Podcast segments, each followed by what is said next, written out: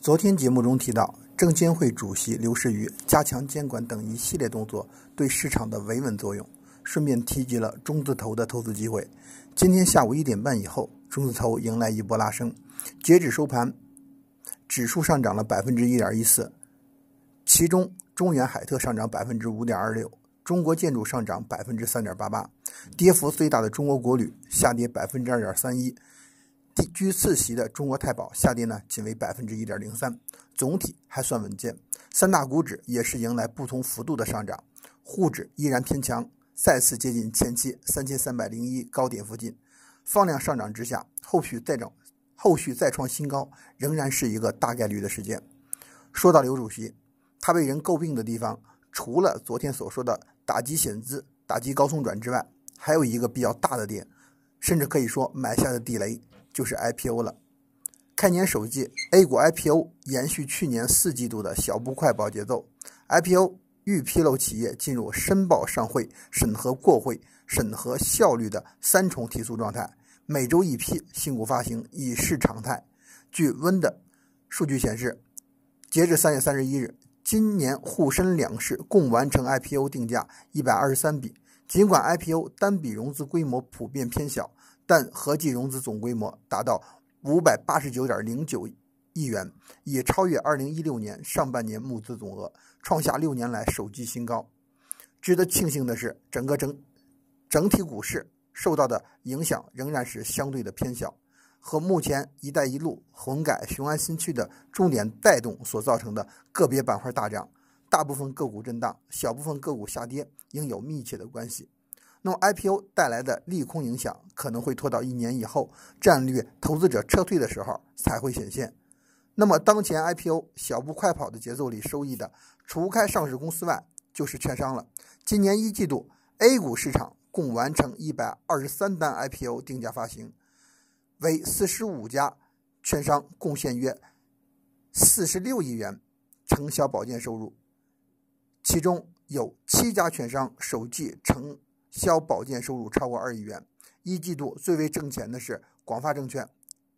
落在四点六五亿元。但若以单个 IPO 项目平均承销保荐费用算，中金公司位居首位，平均保荐承销费用约四千八百五十五万元。而广发证券去年全年证券保荐业务收入也仅为二点二六亿元，一个季度已然达到去年全年的两倍。的一个增长，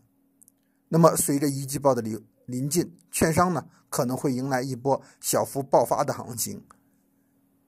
当然，从去年十一月份以来，受国海罗国海证券罗伯章等等事件的影响，券商整体行情依然疲软，指数仍处于下行的阶段。但是我们可以看到的是，自二月十七日调整以来，下跌走势已经明显的趋缓，多头力量已在积累。同时，在挑战三千三百点压力过程中，盘面热点较少，市场情绪不稳，难以形成有效的突破。而一旦上涨的话，券商、银行等权重股可能会承担较大的责任，而板块的轮换也会给“一带一路”、混改、雄安新区带来喘息的机会。可以说，券商板块的上涨缺少的可能只是一个理由和机会。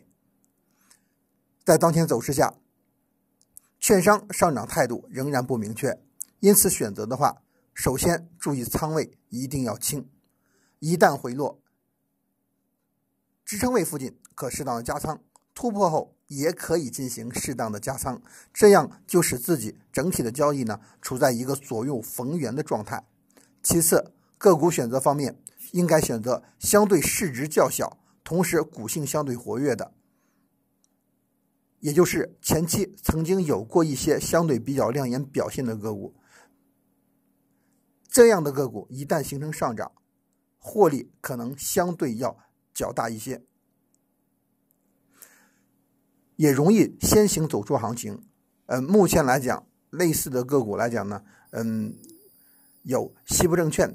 山西证券、国研重证券等等等等。那么相关的这样的就是一些个股里面呢。大家也可以适当再加上，目前在整体的 IPO 发行里面受益比较大的广发证券、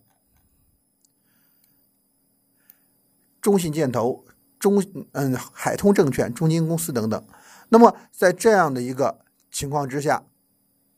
我们还最后呢还是要注意特别的提醒一下，券商呢是潜力的板块，布局的话应该从中长期的角度进行考考虑。但一旦上涨力度较弱，后面回落的风险可能也是相对较大，所以就在这个时候呢，我们考虑先做短线，然后后市在下跌的过程当中再寻求低吸的机会。以上是我们本次节目的全部内容，谢谢大家，我们下次节目再见。